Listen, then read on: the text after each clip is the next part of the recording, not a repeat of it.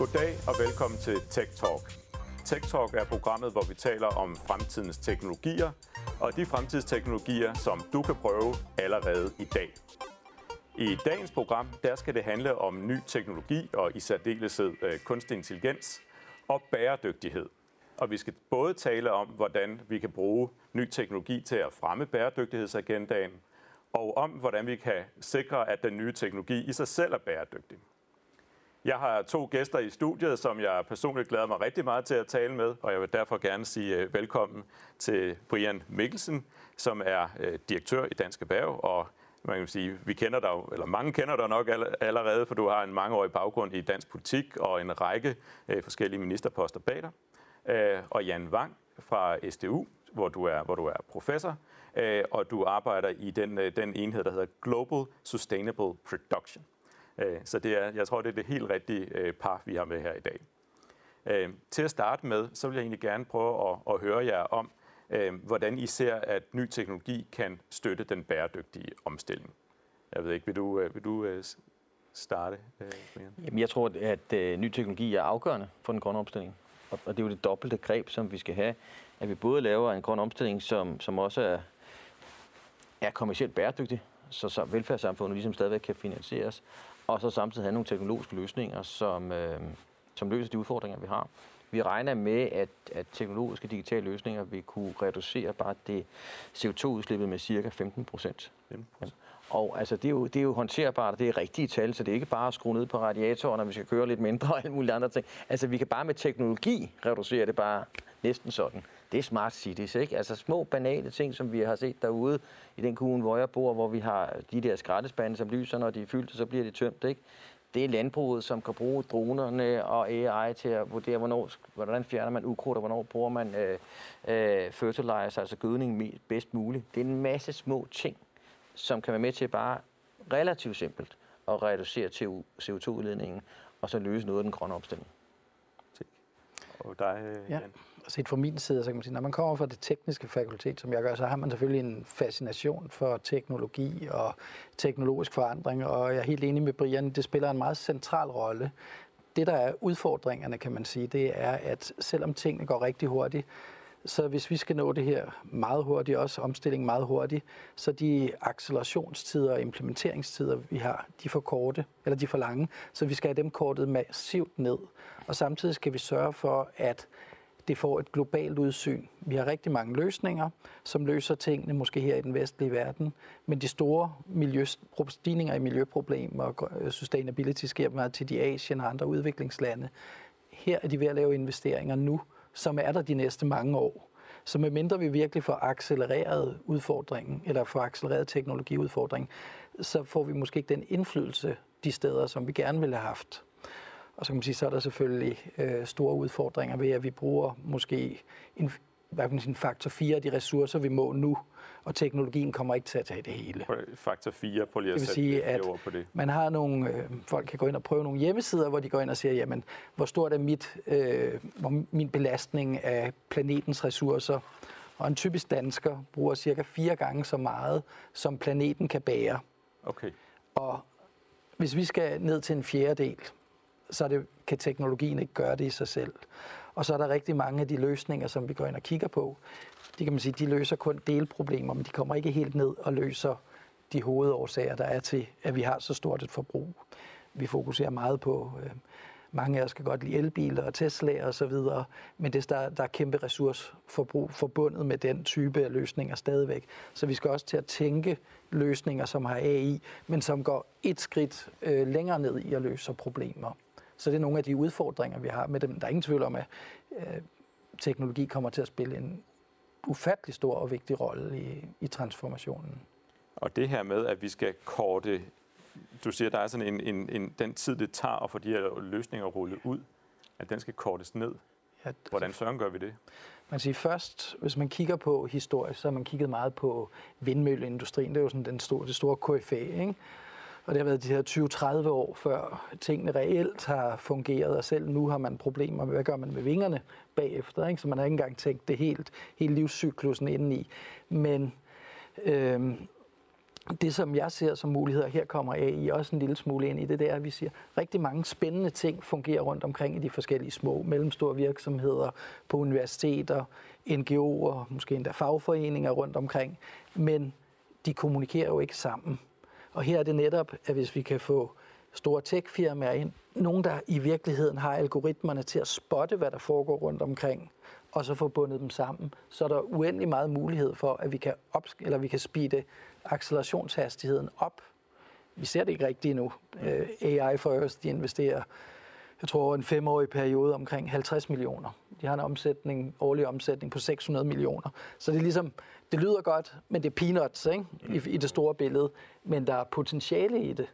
Men selvfølgelig, øh, de skal også have nogle forretningsmodeller, før at de begynder at putte endnu mere i det. Men jeg tror, at samtlige tech-firmaer ved godt, at sustainability er hvad kan man sige, det helt store, øh, den helt store business case fremover. Så der kan være nogle muligheder der, men, men der er lang vej selvfølgelig. Brian, du gav allerede nogle konkrete eksempler. Det her med for eksempel med skraldespanden, der siger, hvornår den skal tømmes og nedbringer den, den mængde af altså CO2-udledning og den type ting. Er der andre sådan konkrete eksempler, vi kan give til at, at gøre det sådan helt? Ja, altså, jeg synes, det er det. Nu havde jeg tilfældigvis møde med hende i går. Øh, Mette fra Good to Good to Go ja. som jeg selv bruger. Øh, madspil er en af de aller, aller, allerstørste sådan, øh, klimaudledere, der er.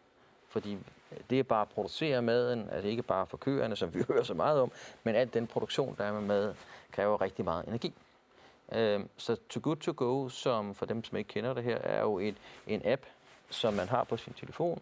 Så laver man en aftale med en forretning, så er det noget mad til overs, øh, og så kan man komme ud og hente det ofte ved lukketid. Ikke? Så i stedet for, at de smider maden ud, mm. øh, så kan de sælge det til en billig pris. Så det er win-win. Firmaet får solgt deres varer. Øh, jeg som forbruger kan købe til en meget, meget billig pris. Øh, og det bliver ikke smidt ud. Det, det synes jeg er et enestående eksempel på, at jeg også som forbruger får noget ud af det, virksomheden får noget ud af det, og hele sådan samfundets øh, klimaudfordring øh, får noget ud af det. Ja, altså sådan noget, det er jo, det er jo, det er jo genialt. Øh. Det er faktisk genialt, og det er jo en app, og det er jo, det er jo også kunstig intelligens, det bruger i forhold til at finde ud af, hvor er øh, forbrugerne henne og søger det hen og sådan noget. Ikke? Altså jeg har et fast øh, sted, jeg kører hen og henter mine ting. Ikke? Ja. Øh, jeg får ikke altid det, jeg gerne vil have, men det ligger jo ligesom også i konceptet, for så vil jeg vel ikke købe det, vel? Ja, okay, så, så, det kræver, så fra forbrugerens side, så er man lidt, øh, lidt ekstra fleksibel. Øh, det er ligesom det, man man kan sige, lægger ind i det? Eller, eller? Ja, fordi at det, det for forretningen er jo ikke interesseret i, at jeg fast kalkulerer med, at jeg lige kan frisk på det, jeg gerne vil have Nej. til en femtedel pris eller sådan noget. Vel? Ja, det giver rigtig god mening. Uh, har et, et, eksempel? Uh... Ja, jeg vil sige, der er mange gode eksempler, netop også når man får den her brødpose nede fra bageren og så videre. Så ja. kan man sige, hvor meget reducerer det så uh, food waste? Jeg ender med at smide halvdelen ud alligevel så fordi, enten fordi jeg ikke kan lide det, eller også får jeg et uh, surdejsbrød. Ikke? Hvad pokker skal jeg bruge det til? så man kan ligesom også stille spørgsmålstegn ved, hvor, hvor godt de virker, når man kigger ind over. Men noget af det, som øh, jeg har lavet rigtig meget forskning i beklædningsindustrien, ja. modeindustrien, og så stor en del, det går enten til udsalg, eller også så bliver det bare smidt ud. Og af det, der bliver købt oven i købet, der ved vi sikkert godt mange af os, at øh, der ligger det bare hjemme i klædeskabet, eller det bliver brugt som gaver, som ingen nogensinde bruger. Der kan du netop bruge AI til forecasting, til markedsundersøgelser og alt den slags, så du i virkeligheden kan reducere øh, man kan sige, den produktion, overskudsproduktionen massivt. Hvis du kan gå ind præcis og forstå, hvad for nogle præferencer der er, øh, hvornår vil de have det, hvilken størrelse, øh, og hvad vil de ikke have, om man så må sige, så kan du virkelig reducere det massivt. Og det er jo, jeg kan ikke huske de præcise tal, men jeg har indtryk af, at det er sådan noget med halvdelen af tøjet, eller noget af den stil, ikke, som ender med at bare blive smidt ud igen, eller måske ovenikøbet mere. Mm. Så for eksempel inden for mange af de her ingeniørvidenskaber, hvor du arbejder med forecasting, hvor du arbejder med produktionsplanlægning, hvor du arbejder med hele organiseringen af supply chainen, der kan du virkelig få nogle store øh, reduktioner af energiforbrug, ressourceforbrug osv. Så, så der er kæmpe potentialer i det. Altså, du, du, nu nævnte du også øh, Vestas før, og, ja. og, som vi jo elsker herhjemme, ikke? Øh, de bruger rigtig meget AI, for eksempel til servicering af deres møller. Øh, så i stedet for, at du sender teknikere ud hver gang, og så har man fast interval hver halvår, så bruger de AI til at forekaste, hvornår er der brug for, at vi tager ud og servicerer den mølle her. Sparer en masse teknikere, der bliver sendt ud og kommer ind og rammer det på rigtig tid. Og det er AI, altså sådan, for at lave nogle prognoser på, hvornår er der, er der, er der nogle tætheder, der skal tætnes og sådan nogle ting, hvornår der skal tage her og sådan noget. Ikke? Ja, alright. Og så kan du samtidig, når du har noget, du skal ud og finde ud af, om det så er der, kan du bruge dronerne ja. som jo også er, øh, ja. flyver ud ikke? og så faktisk laver den visuelle inspektion af det. Så de, de spiller meget godt sammen på alle de, den slags ting. Okay, så der er, og vi er lidt tilbage til derinde igen. Der er noget med nogle sammenkoblinger af, ja. af forskellige interessenter og teknologier, som leverer nogle endnu bedre løsninger. Det er et godt eksempel. Altså AI og droner. Altså, ja. Det bliver brugt rigtig meget, også ude i landbruget for eksempel. Øh, så det er ikke kun sådan inde i for eksempel forsyningssektoren, men alle steder. Ikke?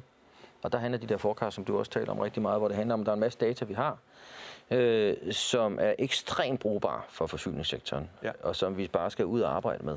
Ja. For at spille videre på det, så øh, har vi været i dialog med landbrug, som laver det, man kalder præcisionslandbrug, og der bruger de allerede mange moderne teknologier. For eksempel alle planter har en GPS-position, så når de, og samtidig har de meget moderne vandingsmaskiner, så de kan vande med en præcision af cirka 2-3 cm på hver side af planten. Okay. Der, hvor vi er i dialog med dem på Syddansk Universitet, min afdeling sammen med nogle droneforskere, det er så, hvordan kan man designe nye droner, som så går ind faktisk løbende og måler, hvor det så er, der er behov for vanding. Så de kan ikke bare vande, kun vande præcist, men de vander så også kun de planter, som der har brug for det. Okay. Og det nye for eksempel kommer ind her, det er, øh, hvis du kun bruger, man kan ikke rigtig bruge satellitter, de kommer ikke tit nok, Nej. men hvis man bruger meget traditionelle droner, de monitorerer det visuelle, det vil sige, når det er for sent. Mm. Hvis salaten er allerede blevet brun, ikke? Mm. så kan du måske sælge den i Too Good To Go. Men ellers ikke. Det vil sige, at vi skal ind og udvikle andre sensorer, som så er i virkeligheden fanger øh, luft, øh, vandfugtigheden så tidligt, sådan så de kan vande øh, på det tidspunkt, der er behov, så teknologierne kan bruges ikke til at komme ind for sent, men faktisk på et, tids, okay. på, på et tidspunkt før det er et problem. Og det er sådan nogle forskningsprojekter, man så har, øh, eller som vi gerne vil have. Vi har ikke øh, søgt om dem endnu. Men det, det så også, man skal være ops på, det er jo, at der er rigtig mange mennesker, der går rundt i de her områder, så man kan ikke, og det er det, der er udfordringen ved mange af de projekter, der er med teknologi nu, alle de mennesker, der går rundt på de her præcisionsfarme, det er hovedsageligt, så vidt jeg kunne se, når jeg har inspiceret, det er meget migrantarbejdere, der er ude og, og plante. Det foregår fuldstændig altså, som i gamle dage. Men det er jo møg irriterende for dem at være monitoreret hele tiden af droner. Så hvordan kan man inddrage dem i designet, sådan så de ikke går og føler, at det er sådan et overvældsk samfund ja. hele tiden. Ikke? Ja. Så det er sådan, man skal have den sociale komponent ind i designet, mm-hmm. for ellers kommer de ikke rigtigt til at virke. Og samtidig skal man være meget ops på, at de ting, som vi synes første gang, det lyder enormt øh, cool og så videre, har tit nogle effekter, vi ikke har tænkt på. For eksempel, hvad betyder det, det lydniveau, som du har for dronerne? Ikke bare for menneskerne, de, lyd, de lyder lidt irriterende, ikke? Men hvad betyder det for det lokale fugleliv? Og hvad betyder det så for hele økosystemet ja. lokalt? Hvor du, så man skal ind og arbejde med nogle ret komplekse, hvad kan man kalde det, feedback loops mm. inden for økologien og de sociale systemer. Og det er i virkeligheden der, kan man sige, at jeg synes, AI og ny teknologi er spændende, men også mest begrænset. Vi kan være rigtig gode til at finde hvad kan man sige, små løsninger og løsninger, som lyder rigtig godt. Men når vi skal til at tænke de her systemer sammen og få mange forskellige teknologier til at spille sammen, så det bliver rigtig svært. Mm.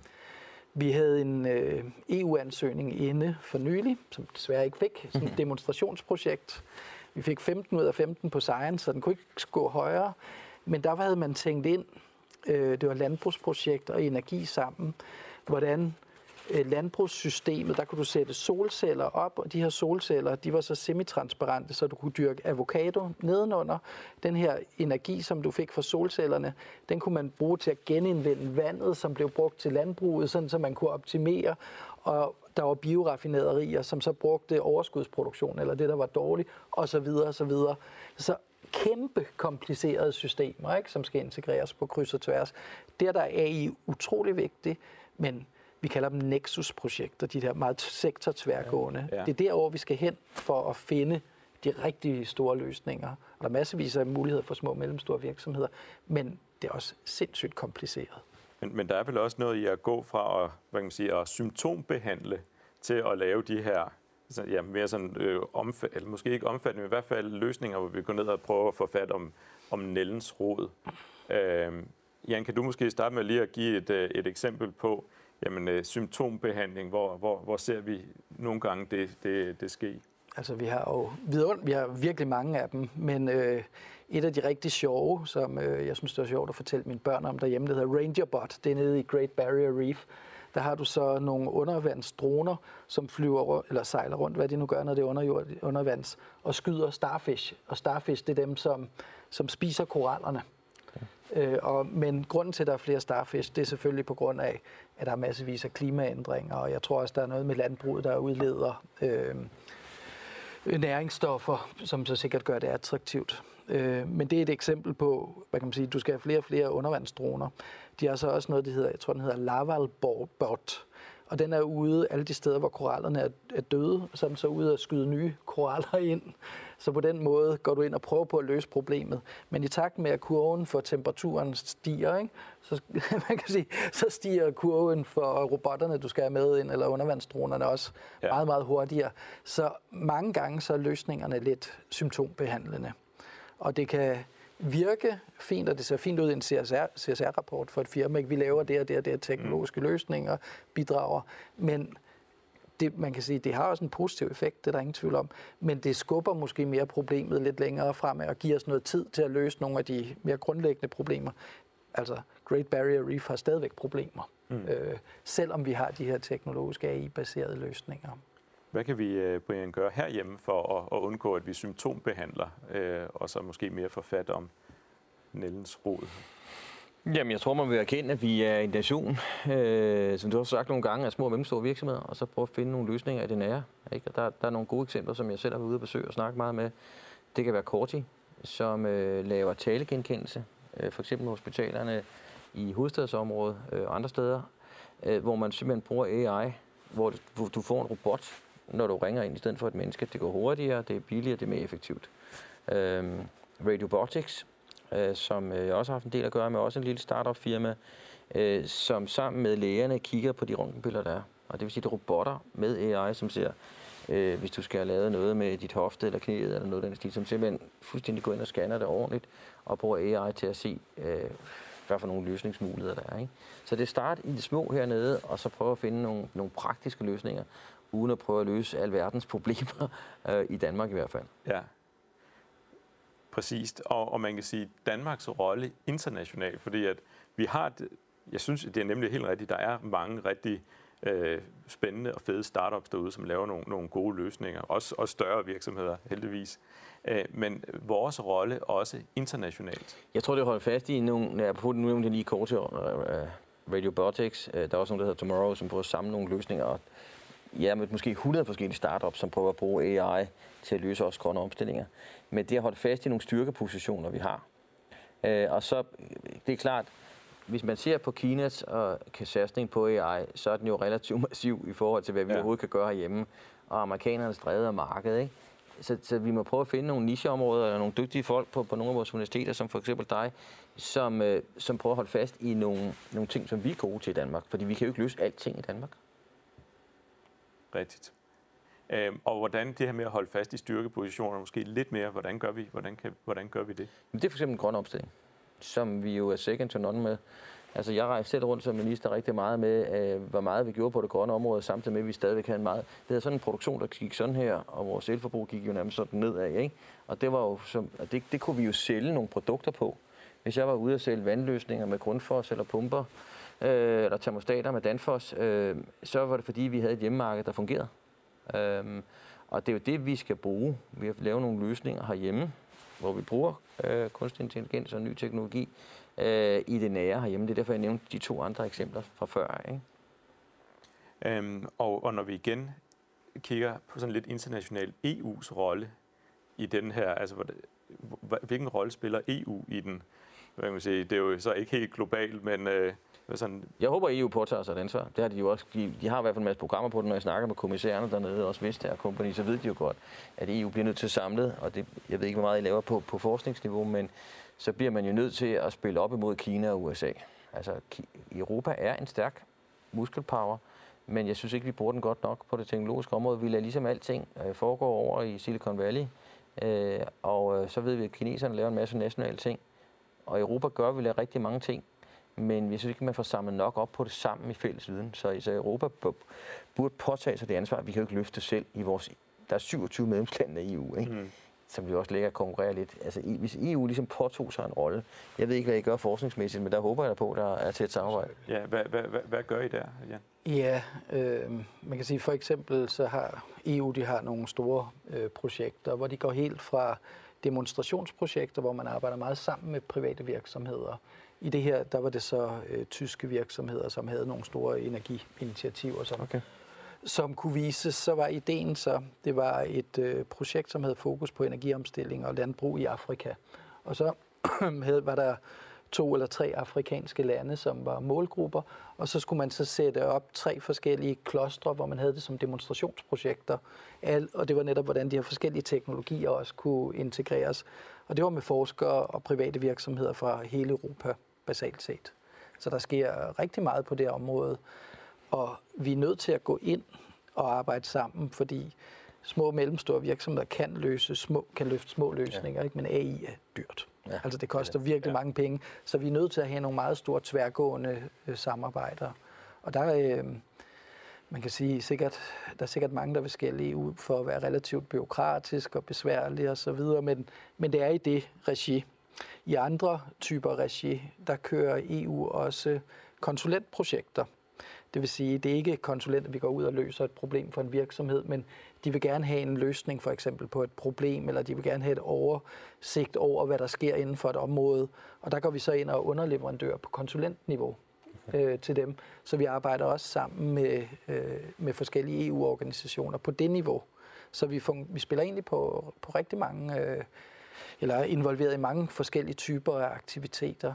Hvordan kan en organisation som Dansk Erhverv gå ind og understøtte det her samarbejde og, og dialog? Jamen det gør vi jo, fordi øh, ved at fortælle virksomheden om det. Vi kan simpelthen se, at der er en direkte koalition mellem at være øh, digital og være produktiv og tjene penge. Så vi har jo en interesse i, at ja. man ligesom er digital, ikke? Øh, fordi på den måde overlever virksomhederne. Men vi kan også se en anden øh, udfordrende koalition i Danmark, det er jo, at jo større en virksomhed er, jo mere digital er den. Og når der er den sammenhæng mellem at være digital og produktiv til en penge, så skal vi ligesom have skubbet det nedad. Ikke? Ja, hvordan får vi de små med? En af de ting, som jeg arbejder med som minister, som vi som deltager i også i Dansk Erhverv, det er det, der hedder SMV Digital. Øh, hvor vi prøver at lave en, for eksempel en masse AI-løsninger, som vi prøver på at bruge som eksempler for virksomhederne. Fordi at hvis du sidder med en mellemstor virksomhed, og du har mellem 50 og 100 ansatte og sådan noget. Det er en pæn virksomhed, ikke? og de skal nok få lov til at løbe rundt. Men der har de fokus hele tiden på at overleve. Og den der fokus på, på, på de digitaliseringens og teknologiens mange muligheder, den hører de om, og det er nogle gode buzzwords. Så når vi i det her program sidder og snakker, snakker AI, så siger de, ja, det er sikkert spændende, ikke? Øh, men hvordan bruger vi det? Altså, hvordan bruger vi det i min virksomhed? Ja. Så, så det, som vi arbejder meget med, ført øh, sammen med SMV Digital og også øh, sammen med nogle forskningsmiljøer, det er at prøve på at gøre det praktisk orienteret i forhold til virksomhederne. Ja. Så de kan se, hvad betyder kunstig intelligens for mig? som er ikke løber skrine på. Hvad betyder big data? Uh, vi arbejder rigtig mange med mange projekter lige nu med 3D-print for eksempel. Uh, fordi at, at, det kan man sige, det har været på i 5-6 år nu, ikke? Men mange danske virksomheder bruger det ikke godt nok endnu. Nej. Ikke? Så skub den ting i gang. Ikke? Ja. En, en anden vinkel på det, som jeg også kan lige vil, øh, vil, vil ramme, det var det her med, hvordan vi gør de øh, nye teknologier og, og AI bæredygtigt. Ja. Jeg ved ikke, øh, vil du sætte på på det? Men det kunne jeg, men jeg kunne måske lige supplere inden for at sige også, hvordan SME'er føder ind i økosystemerne, ja. fordi uh, SDU og Odense er måske et af de bedste eksempler ja, ja. overhovedet ikke på, at du har haft tilbage fra Lindøværftet, som jo lukkede, ikke, hvor de introducerede svejserobotter. Og de ja. øh, introduktionen af svejserobotterne er det, som lagde grunden for, at du havde hele robotindustrien, som er en af de ledende i verden, ikke? som alle sammen jo er små startup. Jeg ved ikke, om de er medlemmer hos jer. Nogle af dem er. Men øh, som startede som små startup, som byggede videre ind i hele droneindustrien. Så der er faktisk, og der er rigtig meget øh, politisk læring for det det er, det er ikke top-down idéer fra politisk side. Nu skal vi have nanotech, nu skal vi have det. Det er regionalt, det er klynger, og det er der, hvor der er, hvad kan man sige, nogle lokale egenskaber at bygge videre på.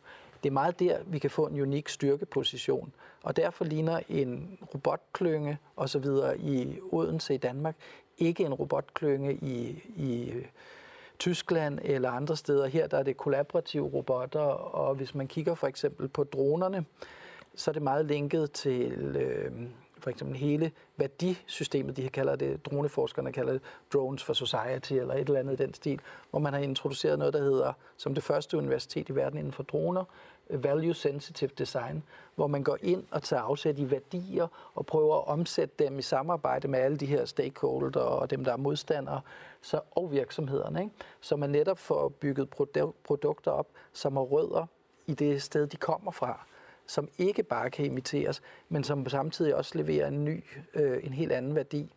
Hvis vi kigger i en, bare for at bringe det tilbage til det globale, en afrikansk kontekst, så bruger du meget, meget dyre droner til at transportere øh, ud for at tage blodprøver. Med value sensitive design kan vi lave dronerne til mm, meget beskeden pris i forhold til. Plus de kan repareres lokalt, de andre de skal sendes til Kina eller hvor de skal. Vi, over, vi tænker på at sætte motorer ind, som øh, er jobskabende. Vi laver øh, dronerne om, så de måske smider det ned med en faldskærm i stedet for at skulle lande og så videre. Ikke? Og effektivisere driften. Vi tænker ind, hvad for nogle farver skal det have for at gøre det populært, mm. så folk ikke føler sig overvåget. Ikke? Jeg tror, det er en anden spybot, der øh, flyver rundt der. Så der er alle mulige ting. Ikke? Ja. Og det er sådan noget, det gør du ikke i USA. Det gør du ikke i Tyskland. Mm. Men der har, hvad kan man sige, måske på velfærdstraditionen, eller hvad ved jeg, har man nogle helt andre øh, øh, rødder og nogle helt andre måder at tænke det på. Og der er nogle kæmpe styrkepositioner der. Det, det er sindssygt spændende, ikke, hvad der kan komme ud af det. Og der kan være løsninger, der er globale. Ja. Jeg, tror, jeg tror på det, du siger. Det er jo vores styrkeposition i Danmark. Det er, at vi kan samarbejde, som I gør. Altså SDU og, og robotterne, det er jo et eventyr. Mm. Øh, med den historie på Lindeværftet frem. Og jeg øh, har selv været over besøge Universal Robot, som de fleste kender, Mir, som blev skabt ud af det og sådan nogle ting. Ikke? Dronerne, det næste eventyr, har haft møde med forsvarsministeren om at lave et nyt droneeventyr omkring det gamle Odense Lufthavn med bælteringe sammen med SDU. Ikke? Ja. Øh, og det er der, hvor vi er ret stærke i Danmark, det er, at man fra forskningsverdenen samarbejder med virksomhederne og det offentlige. Og der er vi, der er vi bare en stærk muskel sammen. Og vi går ind og ud af kontorerne. Ja. Du skal ikke have en kontrakt, der er skrevet nej, nej. og stemplet. Ikke? Altså, der er et fleksibelt byråkrati, der kan støtte op omkring det. Sådan et understøttende byråkrati, i stedet for et kontrollerende byråkrati. Ja. For at give et eksempel, vi har et projekt i Bangladesh. Der skal de ud og besøge nogle virksomheder. Fordi de ikke har fået en underskrift, så bliver de trukket i løn. Okay. Når de er ude på virksomhedsbesøg. Ikke? Ja. Altså, sådan fungerer det ikke. Nej. Øh, så selvom byråkrati, altså som forskere brokker vi os altid om byråkratiet, men det er faktisk meget værre i mange andre lande, ja. end vi har der. Og vi kan gå ind og ud, og vi kan eksperimentere med, og det ser vi også bare, altså du skal bare syd for grænsen. Vi arbejder problembaseret på rigtig mange af universiteterne. Det vil sige, der er, en, der er et fokus på, kan vi løse et praktisk problem? Mm. Kan forskerne være med til at løse praktiske problemer? Kan de studerende være med til det? Og de har lige holdt øh, på roboteventyret, som du kalder det. Mm. I går var der 1900, eller i sidste uge var der 1900 gæster ude og kigge på robotter i sådan et robotbrag. Okay. Og et par uger før i sommerferien, der havde man en elite øh, robot sommerskole, hvor man har fået elitestuderende ind fra hele verden, plus 25 elitestuderende inden for robotfeltet, som viser, hvordan man kan faktisk opbygge en helt unik styrkeposition mm. ikke, inden for det. Så der er massevis af muligheder. Måske lige øh, til, til, til sidst her, øhm, og det er jo en vild fed øh, dialog her, så, så tak for det. Men kan I, kan I sætte et par ord på alle de her nye teknologier? Der er masser af muligheder for at bruge dem i den, i den bæredygtige omstilling. Bare sådan helt kort, hvordan sikrer vi så, at vi bruger dem på en bæredygtig måde? Du starte, eller skal jeg starte? Du må godt starte. Jeg vil sige, der er, der er to elementer, vi skal tænke ind i det. Det første element, det er i virkeligheden, at medmindre vi tænker et globalt perspektiv på dem, mm. så kommer det ikke til at virke. Altså, så det, det er i virkeligheden den allerførste ting. Og så den, den anden ting, det er, at vi skal tage afsæt i designprincipper for dem, for eksempel noget som value sensitive design, som fra starten af tænker alle komponenterne ind i.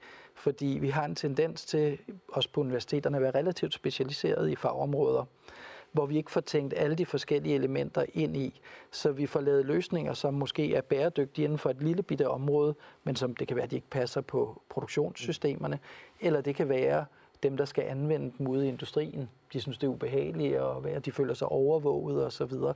Så det er i virkeligheden at lave systemtænkningen og tænke systemerne ind med alle typer stakeholders. Systemtænkning og ja. samarbejde.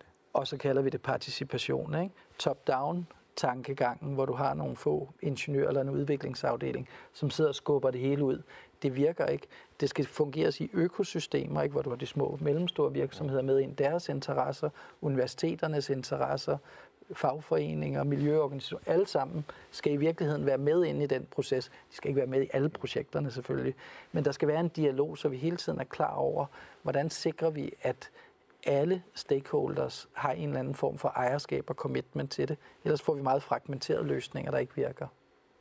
En sidste kort kommentar til den, øh, Brian. Ja, udover at jeg er meget enig, så, så tænker jeg meget skaleringsmulighederne. Ikke?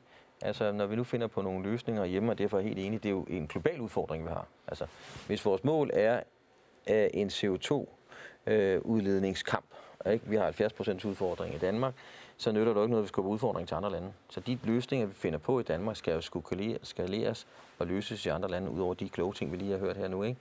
Øhm, når jeg talte om med Korti, jamen, så burde det jo bare bruges i 200 lande i hele verden, ja, for eksempel. Ikke? Det vil det blive endnu bedre af. Ja, jamen, det løser mange flere udfordringer. Ikke? Ja. Det er altså en, en, en meget, meget spændende øh, dialog. Der er nærmest et uendeligt antal af ja. muligheder, men vi, må, vi vil begynde at runde lidt øh, af nu. Øh, og i den her programserie, jamen, der slutter vi altid af med, øh, med One More Thing.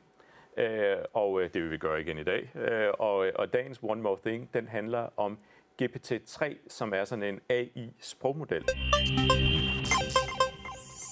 Dagens One More Thing handler om GPT-3. GPT-3 det står for noget så avanceret som Generative Pre-trained Transformer 3.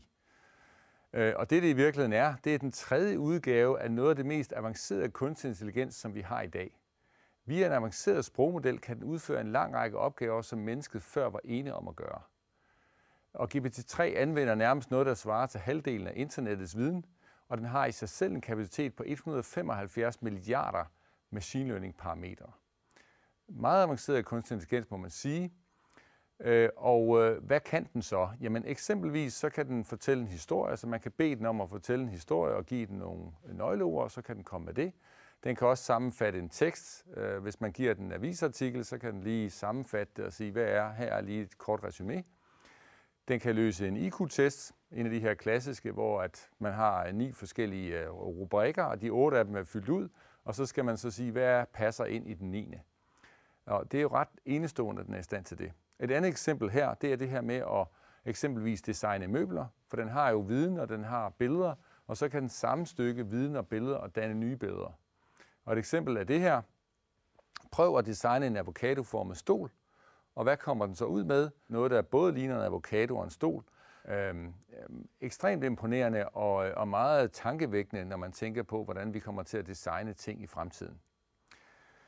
Et andet eksempel er det her med at fortælle en vittighed, hvor man simpelthen siger til dem, jamen fortæl en vittighed, og så giver den et par små nøgleord. Og her er noget, som den så altså selv har fundet på. Jeg var på en bar i New York City og så en fyr drikke Aperol. Jeg spurgte, er du konsulent?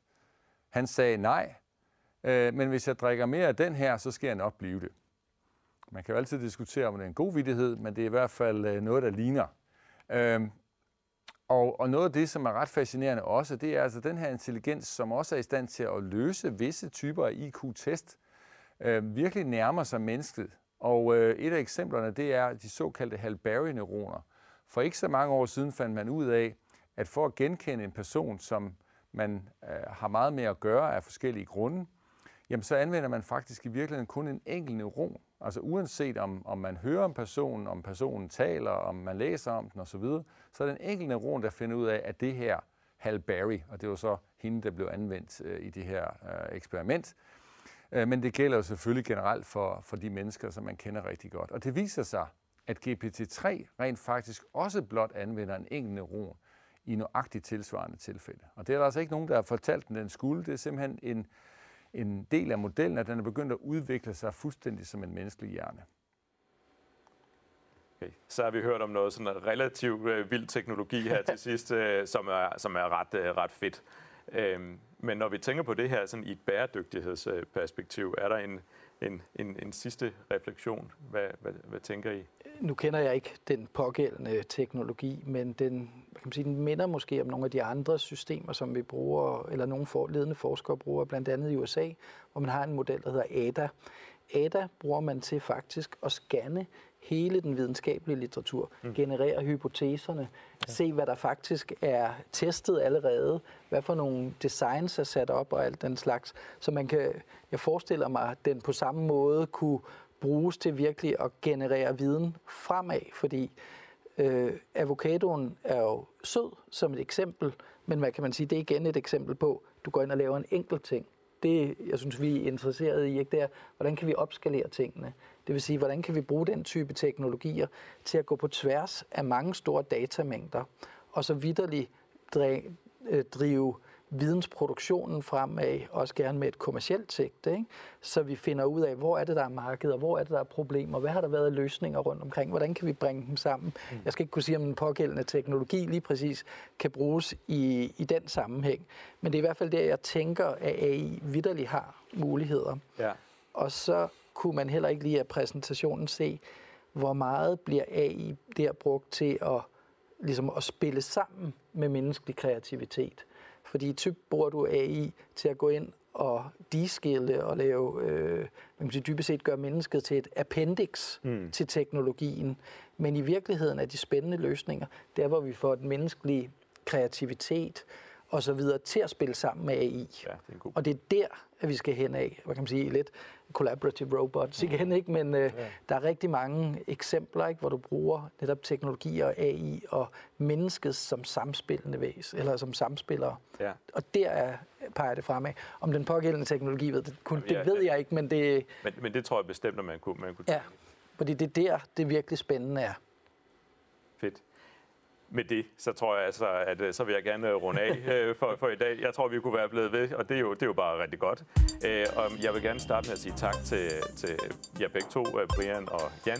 Mange tak, fordi I tog jer tid til at være med i dag. Det sætter jeg meget pris på. Og husk, vi er alle sammen interesseret i fremtiden, fordi det er, det er der, vi skal leve resten af vores liv.